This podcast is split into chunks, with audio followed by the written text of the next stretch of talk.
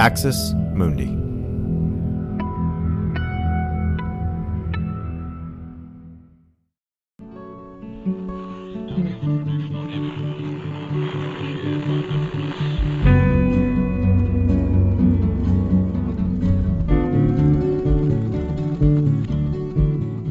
Welcome to Straight White American Jesus. My name is Brad Onishi, Associate Professor of Religious Studies at Skidmore College. Our show is hosted in partnership with the Capps Center at the University of California, Santa Barbara. I am joined for the second time by Dr. Richard Steigmann-Gall, who's the Associate Professor of History at Kent State. Uh, Dr. Steigmann-Gall is an expert uh, in many things. His academic interests concern the cultural and religious dimensions of German National Socialism, specifically the cohort of Nazis who believed in, quote, positive Christianity, and the struggles they waged with Nazism's neo pagans for religious dominance in the Third Reich. His articles have appeared in the journals uh, German History, Kirchliche Zeitgeschichte. I'm practicing my German here uh, for the first time in, in, probably a year. Social History, Central European History, Totalitarian Movements and Political Religions, the Journal of Contemporary History, his book, uh, which I've recommended in the past and will recommend again, The Holy Reich Nazi Conceptions of Christianity, 1919 to 1945, uh, came out uh, in 2003 with Cambridge University Press and has been translated into several languages. So, uh, once again, Richard, thanks for joining me and thanks for being here. Brad, thanks for having me again. I really appreciate it. Well, I wanted to um, have you on. Just you are an expert in, um, you know, sort of Nazi Germany and that historical period and that uh, that historical place. And I wanted to just start today by asking you if you could help us understand, and uh, at a very basic level, the fact that um, in 1923, Hitler uh, and his cohorts really made a first push for power in Germany. And I, I, you know, for all of you listening, you might be thinking, well, why are we talking about this? And, and the reason I, I want to talk about it is because, as Richard, I think will explain here in a second, uh, that was a failed coup in many ways. And yet the fallout from it were was was immensely important. It really set up what led later to um, Hitler's rise to power. And so uh, I think you all can see the the the kind of historical comparisons I'm trying to provide here with what's happening in our own country. So with that, I'll just say, Richard, what happens in 1923? Give us the like very basic. I'm a freshman in college. I know nothing. What do I need to know about 1923? I was going to say the the napkin version, but if you like the freshman version, Brad, we can we can do that too.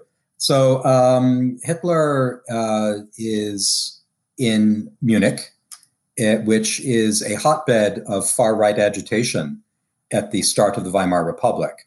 And uh, this is the fall of the empire, uh, the fall of the the Kaiserreich, as it's called. The you know Kaiser Wilhelm flees, he abdicates, and in the chaos at the end of World War One, a republic is declared. And for a lot of Germans, uh, the very birth then of a republic is associated with the humiliation of defeat, right at the end of World War One. So that's a very inauspicious uh, birth of a of a new political um, uh, a new political reality. Um, so Munich, not the capital of Germany, Berlin, but rather the capital of Bavaria, Munich becomes a, uh, a, uh, a, hotbed of far right agitation. And the Nazi Party, in fact, is not the only Naziistic party uh, in Munich. There are other rival Nazi ish or fascist uh, parties that are in Munich, such that the Nazi Party, the NSDAP, is simply one of those. Um, so Hitler uh, becomes a gravitational force in the Munich uh, far right political sort of ecosystem.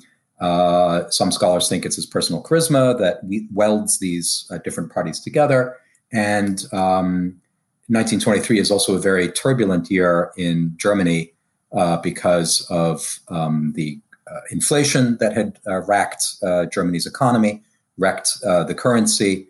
Um, now that um, culminates in the French just marching into one part of Germany to start extracting wealth from the country because Germany had been behind on its reparations payments to France at the end of World War One. The Treaty of Versailles demanded that Germany pay back for the damage they had done to uh, France in the war. And the French just march in and start extracting resources when the Germans st- uh, fail to deliver them. Now, that happens to actually take place somewhere else entirely in Germany, not anywhere near Bavaria. But because Bavaria is such a hotbed, a pre-existing hotbed. It's in this kind of environment that in November of 1923, um, the Nazis, uh, led by Hitler, decide, okay, let's let's use this moment to strike. So this is a, a famously uh, a putsch that famously begins in a beer hall, uh, the Bürgerbräukeller in a part of Munich, which then got destroyed in World War II. So it's not like a place you can visit now. And um, the the one of the more interesting questions when you ask about comparative analysis with what happened uh, on January 6th um, in Congress is the role of pre-existing political establishment, right, in either uh, looking the other way or winking their eye or perhaps resisting what Hitler was up to. So um, it was um, a government, the, the existing government of Bavaria in 1923 was a right wing um, uh, establishment uh, government. It wasn't far right, it was right, was you know, plainly conservative. Um, and but to be conservative in Bavaria in 1923 was to be, among, among other things, already desirous of monarchy. Right, so uh, a centuries long history of monarchy uh, was also present in Bavaria, and so five years after the end of that monarchy, as you might expect, a lot of mainstream, I'll call them mainstream conservatives, have a lot of fondness for monarchy and are monarchist in their sentiments. So you've got a political establishment which is monarchist and right wing, and then a new radical movement which does not seek the return of monarchy, right? Uh, that's an interesting question in itself, Brad. Uh, Hitler allows for enough ambiguity for certain old old elites in the German monarchy, uh, pardon me, the German nobility, to um, suppose that they might be welcomed by the Nazi movement. But Hitler never actually comes out and says, Yes, I will restore monarchy, because of course that's never an interest of his. Thanks for listening to this free preview of our Swag episode. In order to get access to the full episode and so much more, become a Straight White American Jesus premium subscriber by clicking the link in the show notes. It'll take you like two clicks, I promise. In addition to getting access to this episode, you'll have access to the entire Swag archive, over 550 episodes. You'll also get an extra episode every month, ad free listening, Discord access, and so much more.